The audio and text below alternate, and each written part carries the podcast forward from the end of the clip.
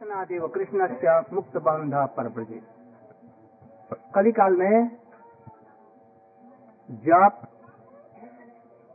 ध्यान, समाधि, यज्ञ, तप, ये सब कलिका ए, सुनो इधर।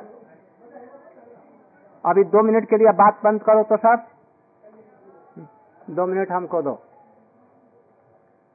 तो कली काल में जप, तप, दान, ये सब का कोई भी महत्व नहीं है। किसी के पास शुद्ध द्रव्य नहीं है तो वो क्या दान करेगा? तामसिक द्रव्य कमाते हैं, बहुत कम सात्विक लोग कमाते हैं। और दान किसको देंगे? जो लेने वाले हैं, दान योग्य पात्र नहीं। उसका दुरुपव्यवहार करें। मान लें कि आपने अस्पताल बनाया, अस्पताल में अच्छे लोगों के लिए आपने बनाया, और वहाँ पर डकैत लोगों का इलाज होगा, और फिर लोगों को मर्डर करेंगे अच्छा होकर के तो इसका पाप किसके मत्थे आएगा? वो तुमको, तुम्हारे मत्थे पर आएगा।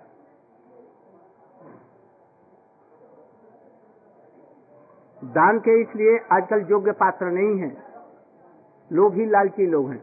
दान उसको देना चाहिए जो सत पात्र है, जो उसका सदव्यवहार करेगा, नहीं तो उसी लिए नरक होता है। ध्यान करेंगे, ये संभव नहीं, चित्त विक्षिप्त दिन रात। ये भी संभव नहीं। तब करेंगे, शरीर में तो बल नहीं है, स्मरण शक्ति है ही नहीं। क्या करेंगे तब? एकादशी का एक व्रत भी नहीं होता निर्जला नहीं होता लोगों को।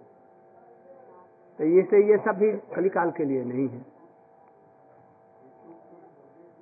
इसलिए सब शास्त्रों में विचार, करके भगवान ने स्वयं चैतन्य महाप्रभु जी ने या हमारे आचार्यों ने शास्त्रकारों ने ये बतलाया गया। कलयुग में ही एकमात्र नाम के द्वारा ही सब कुछ लाभ होता है सत्ययुग में समाधि के द्वारा तप के द्वारा, त्रेता युग में, यज्ञ के द्वारा, द्वापर युग में, अर्चन के द्वारा, जो कुछ लाभ होता है, वो सब कुछ भगवान के नाम संकीर्तन के द्वारा पाया जाता है। किंतु वो भी संकीर्तन कैसे?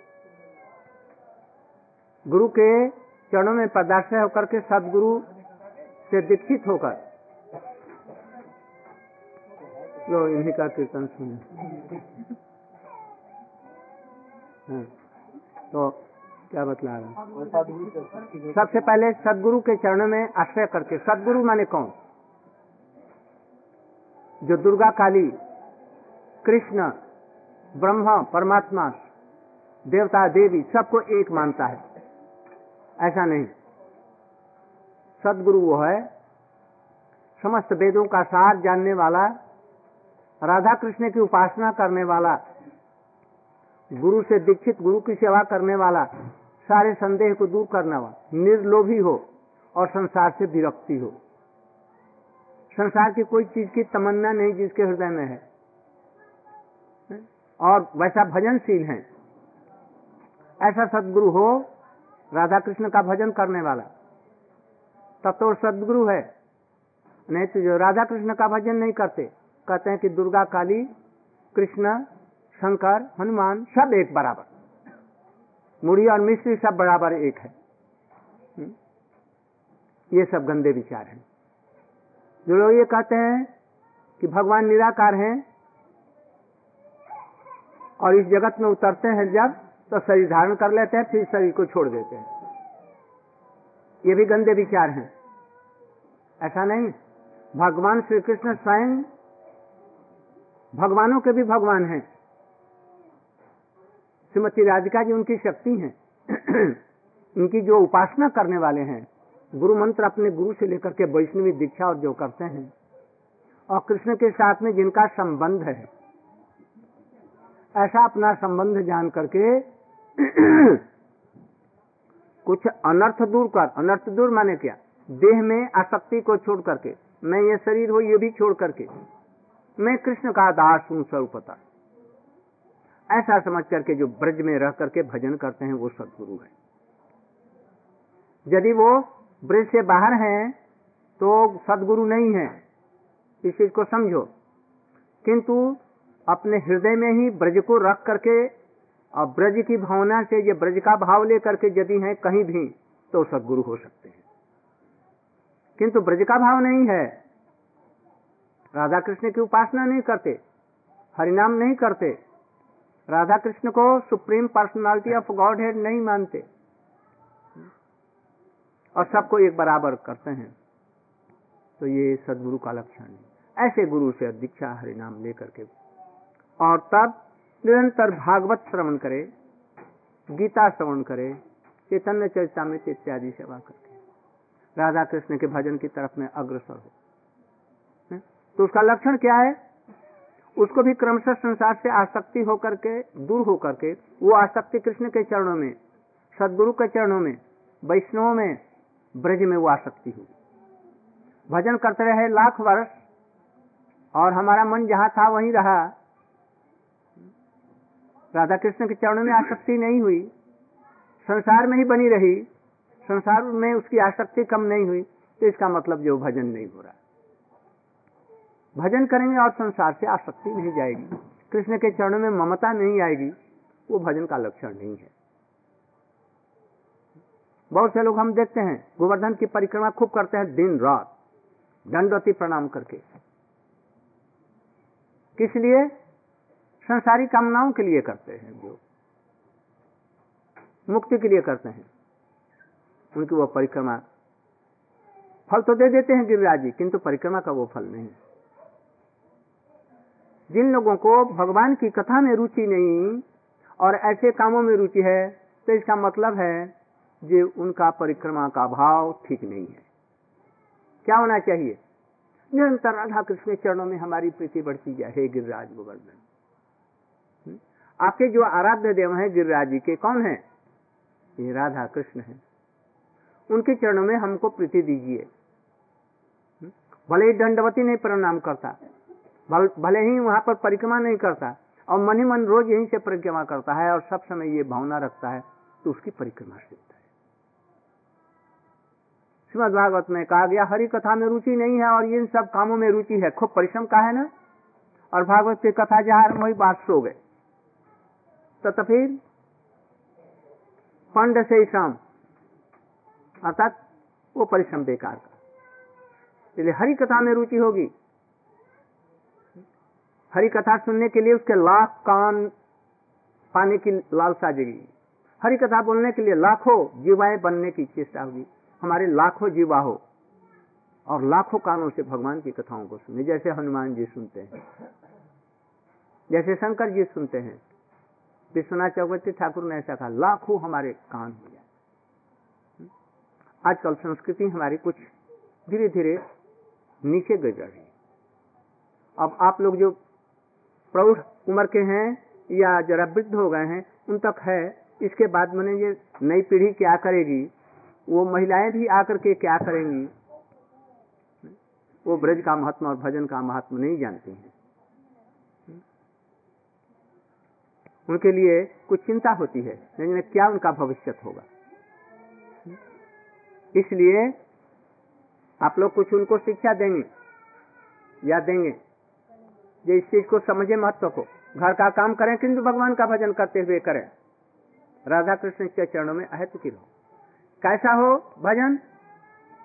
और कैसी यहाँ की स्थिति होगी, उसके लिए बतला रहे हैं। वृंदावन मोहि लागे। मोहि हाँ क्या है? आली मोहे लागे वृंदा कैसा? घर घर तुलसी। मथुरा वृंदावन में घर घर में तुलसी होनी चाहिए। उसकी परिक्रमा हो उनकी सेवा हो। और ठाकुर जी विराजमान है राधा गोविंद गोपीनाथ मदन में वहाँ पर विराजमान है घर घर में। उनकी भोग लगे तुलसी के साथ में। उस भोग को सभी लोग ग्रहण करें। और पास में गोविंद जी हो उनके मंदिर में जाकर के दर्शन कराएँ शाम सवेरे। घर में ठाकुर जी की पूजा हो आरती हो तब तो वो घर घर है। नहीं तो स्मशान है। गले में तुलसी नहीं, तिलक नहीं, चोटी नहीं तो वो क्या है? प्राण रहित शरीर है। जिनको राधा कृष्ण के चरण में प्रीति नहीं है, उनको ब्रज में रहना धिक्कार है। ऐसा समझो, उनका जीवन बेकार का गया। भगवान ने बहुत कुछ दिया था। किंतु उसको नष्ट कर रहे इसलिए राधा कृष्ण के यहाँ का घर घर में तुलसी, ठाकुर की सेवा हो, वैष्णव, साधु संताएँ, घर में माधुकरी, पहले से तैयार है। जो कब महात्मा जी आएँगे उनको माधुकरी दे हमारे कितने वर्षों से 500 700 वर्ष से देखते हैं, सनातन गोस्वामी के पहले से ही घर घर में माधुकरी करते जाति तिथि का विचार नहीं। किंतु ये देखते थे कहीं प्याज, लहसन, मांस, मछली है कि नहीं? अब तो ये देखना पड़ता। पहले ये सब नहीं था। घर घर विशेष करके बनिया, ब्राह्मण, इनके घरों में सदाचार रहता था। वैष्णव का आदर होता था। घर में तुलसी होती थी, ठाकुर की सेवा होती थी। तो थोड़ा सा पद सुना दो तो।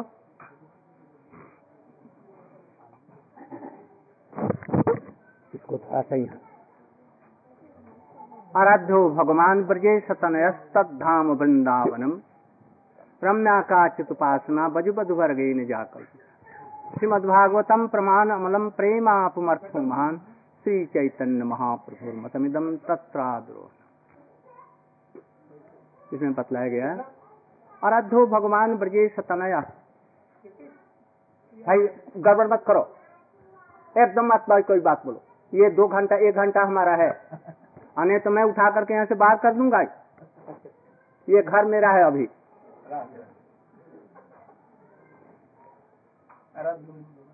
आराध्य हो भगवान ब्रजे सतनया ब्रजेंद्र श्याम सुंदर आराध्य हैं। है? कृष्ण नहीं। कृष्ण कहने से गड़बड़ हो जाएगा। क्यों? कोई द्वारकाधीश को समझ लेगा कोई? मथुरेश कृष्ण को समझ लेगा। कोई कुछ समझ लेगा। जो कृष्ण ब्रज में जन्म जिन कृष्ण का हुआ है। यशोदा जी के गर्भ से जो पैदा हुए, नंद बाबा की ज्योति अपने सिर पर लेकर के जो चलते थे, राधा जी के जो पैया पलौटते हैं, वो कृष्ण आराध्य है।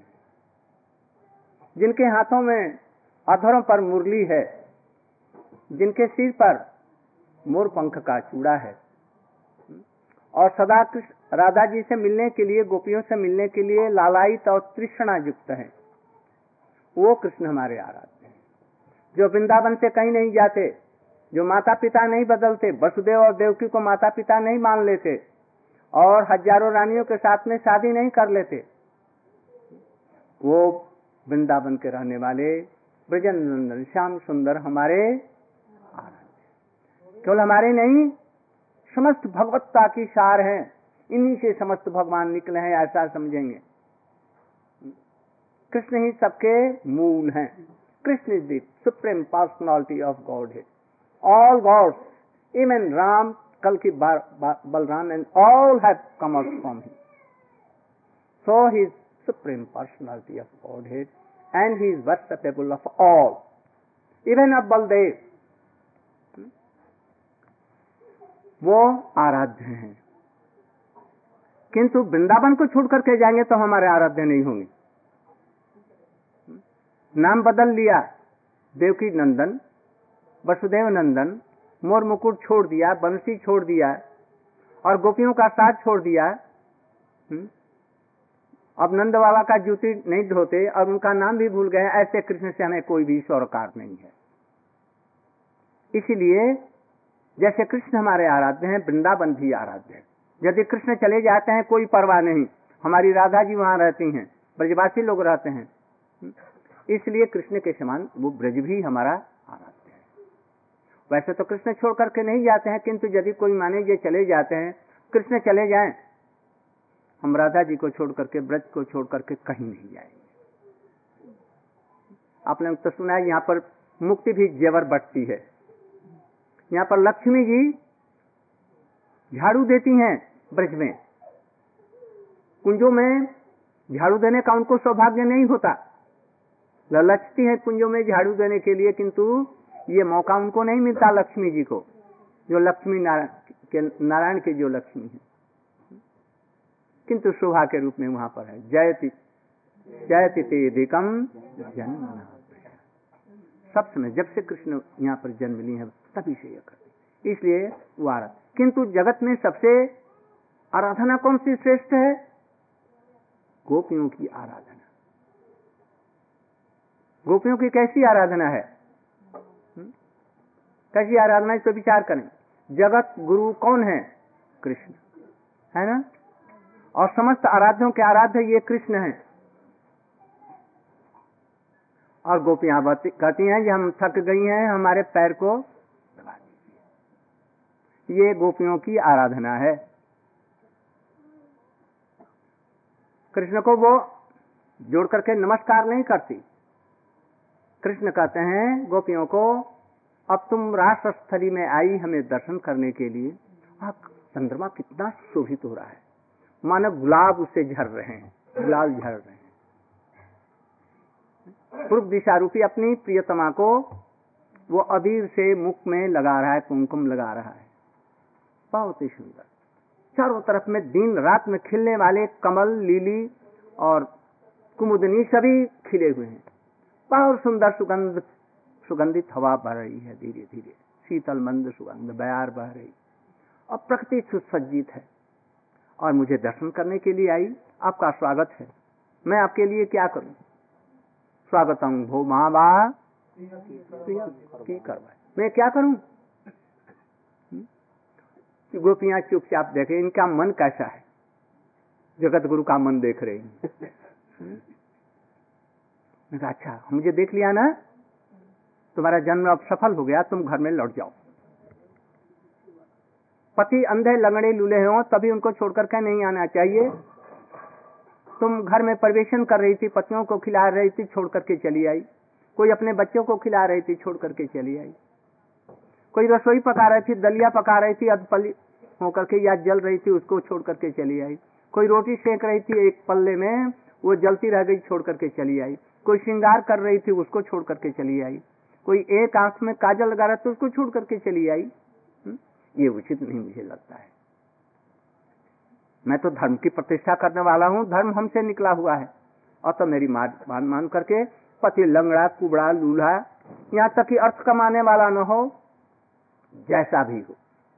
पतियों का सेवा करना, हमारी भारतीय नारियों का यह प्रथम कर्तव्य है। जाएँगे अभी ढूँढने के लिए तुम्हारे पति आ रहे होंगे। यहाँ देखेंगे तो क्या कहेंगे? लौट जाओ। इसे धर्म की हानि होती है? मेरे भी धर्म की हानि होगी, तुम्हारे भी, इसलिए अच्छा है तुम लौट जाओ। गोपियों ने कहा, हे जगत गुरु विश्व ब्रह्मांड के जगत गुरु आदि गुरु आज तक ऐसी शिक्षा हमको कोई किसी ने नहीं दी।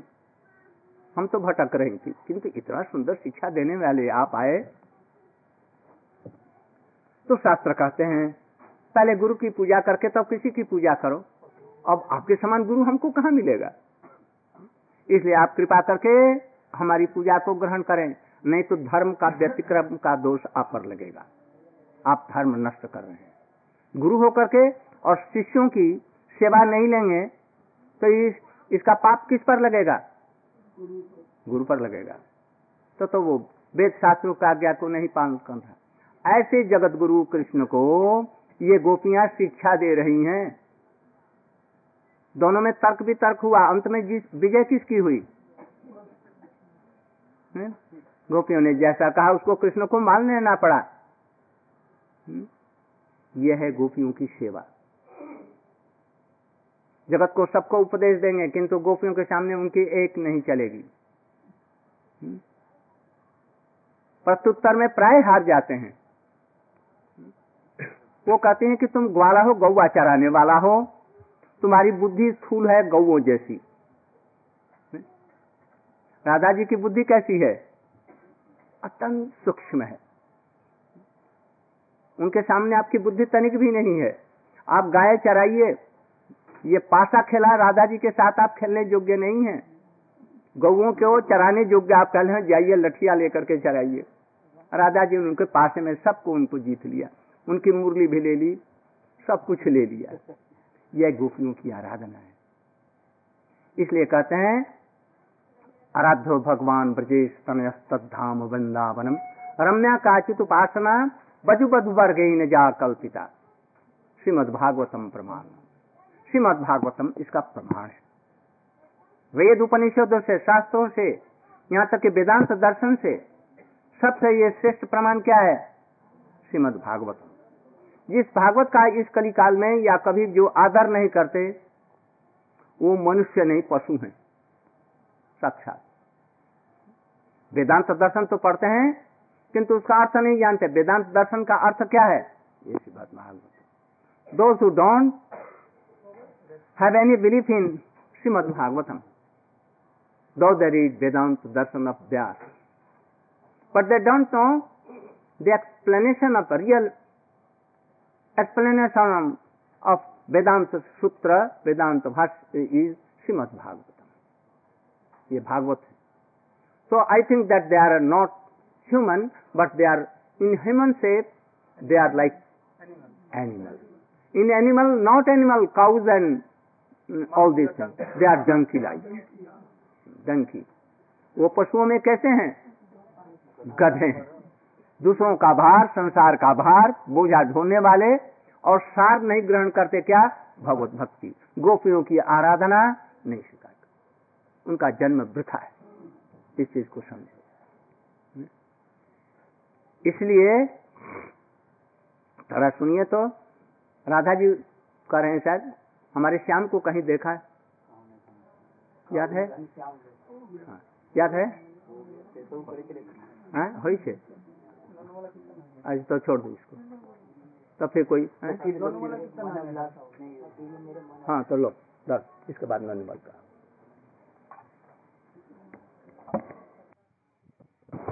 किंतु हम लोग जैसा समझते हैं वैसा सहज नहीं है। है सहज। उसे धन धान्य मिलेगा। संसारिक सुख भोग मिल जाएँगे सहज ही। और संसारिक सुख भी मिल जाएँगे। यहाँ तक कि स्वर्ग सुख और मुक्ति भी मिल जाएगी सहज ही। किंतु भाई, ब्रज का कृष्ण प्रेम नहीं इससे मिलेगा। उसके लिए विशेष तरह का भजन होना चाहिए। कैसे? महाप्रभु जी ने कहा तीर्णादपि सुनी खेल तरोरपि सहिष्णुना, अमानिना मान कीर्तनीय सदा।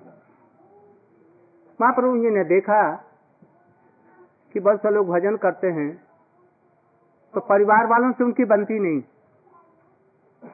किसी परिवार से नहीं बनती। यदि एक घर में तीन भजन करने वाली लड़कियाँ हैं तो वो परस्पर लड़ेंगी।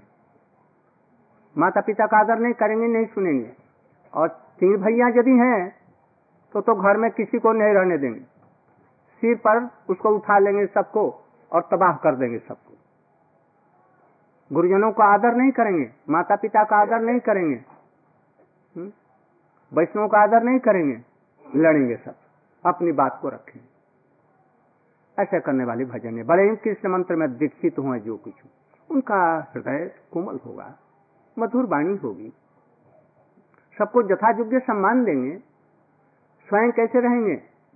वज्र की अपेक्षा दृढ़ रहेंगे, किंतु पुष्प के समान कोमल उनका हृदय होगा। जहाँ भक्ति विरोधी बातें आएँगी, वहाँ पर वज्र से भी अधिक कठिन होंगे।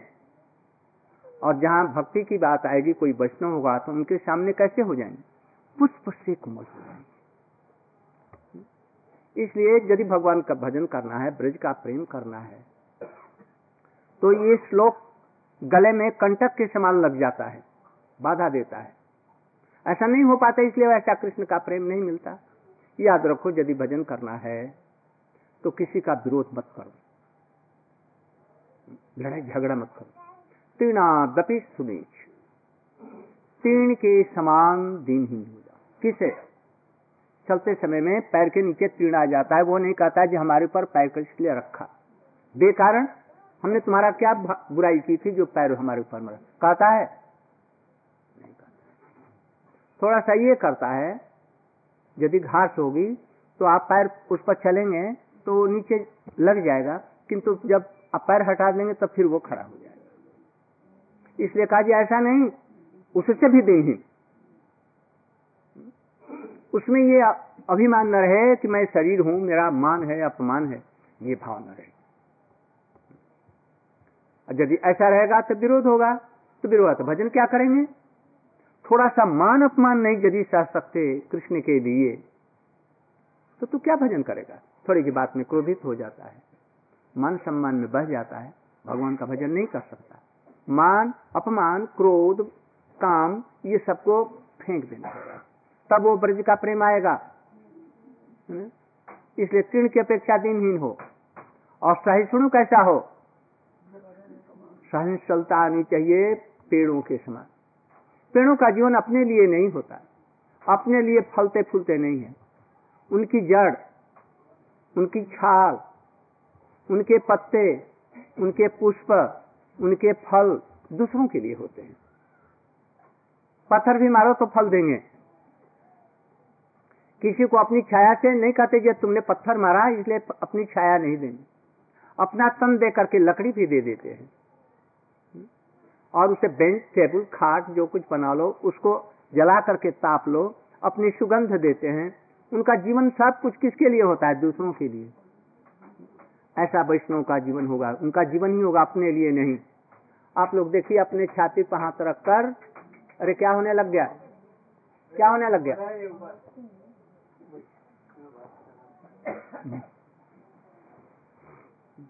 तो उनका जीवन अपना जीवन मिलाओ। देखो, जैसे तुम्हें कितनी सहिष्णुता है। मान अपमान को सा करके गुरुजनों का आदर करना or Trinadapi Sunichi hai. If you want to do bhajan, you will have to follow this slope. Trinadapi Sunichi. Tarapashaisuna amanina amanavi.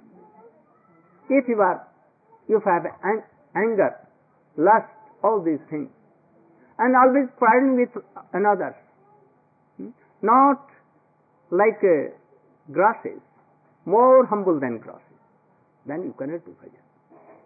You will have to be to see that the trees they never live for them always serving others by their roots by their branches, by their roots, by their shades, by their fruits, leaves and everything. Nothing for them. वैष्णव का जीवन भी ऐसा होगा अपने लिए नहीं होगा किसके लिए होगा दूसरों के लिए होगा तब तो वो वैष्णव है नहीं तो नहीं दूसरों को जो सम्मान के योग्य है, उनको सम्मान देगा। जो वैष्णव दूसरों को सम्मान नहीं देना चाहते, वो भजन नहीं कर सकते हैं। Those who cannot give respect to others to their superior and also juniors they cannot do bhajan just try to learn all these things from the character of Shri Chaitanya Mahapurush Rupa Goswami Raghunath Das Goswami up to our guru parampara whole can see. If you cannot follow, then you cannot have दूसरों को सम्मान दो और अपने लिए सम्मान की आशा मत करो। हुँ? कैसे सम्मान किया जाए दूसरों से सब समय कुछ भी ज़रूरत हो पेपर में छाप दो हमारा नाम। बस अपना स्वार्थ। दूसरों को सम्मान नहीं देना चाहते। ऐसे लोग भजन नहीं कर सकते। सब समय झगड़ालू स्वभाव का व्यक्ति कैसे भगवान का भजन कर सकता है? इसलिए मेरा तो निवेदन है कि हमारे यहाँ पर जितने गुरु भाई भगनी हैं, हमारे संप्रदाय में दीक्षित हैं, वो दूसरों के साथ और अपने घर में भी अच्छा व्यवहार करें। मैं नहीं सुनना चाहता कि घर में किसी से लड़ाई हो गई, अपने माता पिता का उचित रूप में आदर नहीं किया, अपने भाइयों का आदर नहीं किया, अपने बहनों का आदर नहीं किया। ये उचित नहीं। अपनी पत्नी से लड़ाई झगड़ा हो रही है। यहाँ तक कि वो तलाक की अब तैयारी हो रही है। ये सब चीज़ें न हो। यदि भजन करना चाहते हो तो ये ज़रूर ऐसा बनो। वैष्णव को सम्मान दो, अपने सम्मान की लालसा न हो। वृक्ष से भी अधिक सहिष्णु बनो। काटने पर भी नहीं बोलता, कुछ भी नहीं करता सूख करके मर जाएगा। ये भी नहीं कहे, तुमको फल देता हूँ, जरा पानी तो दे। अपने लिए दूसरों को अपनी सेवा के लिए केवल नियुक्त करेंगे। ऐसा मत करो। सबकी सेवा के लिए हमारा जीवन होना चाहिए। सब लोग भजन करें इसके लिए उसका हृदय रोए। तब तो वैष्णव है जो पा, पराई पीर पराई जाने। पर, पराई पीर क्या है? पीड़ा। भगवान का भजन नहीं करने से शुकर कुकर गधे और हो रहा है। मनुष्य जन्म पा करके इसको विफल बना रहा है। इसको कैसे हम इसकी सहायता करें? इस पीड़ा को जान करके भगवत भजन के लिए उसको सहायता करता है। वो वैष्णव है। दूसरा वैष्णव नहीं हो सकता है। इसलिए आप लोग अपने घरों से ही ये सब सीखिए और वैसा ही भजन करें। कहीं कहीं पर क्रोध का कारण उपस्थित होने पर भी क्रोध मत करिए। विशेष स्थिति में क्रोध पर कंट्रोल करके तब क्रोध कीजिए। दूसरों की भलाई के लिए शत्रुता का भाव लेकर के नहीं। वो दया का पात्र है। एक आदमी आपको गाली दे रहा है मान लिया।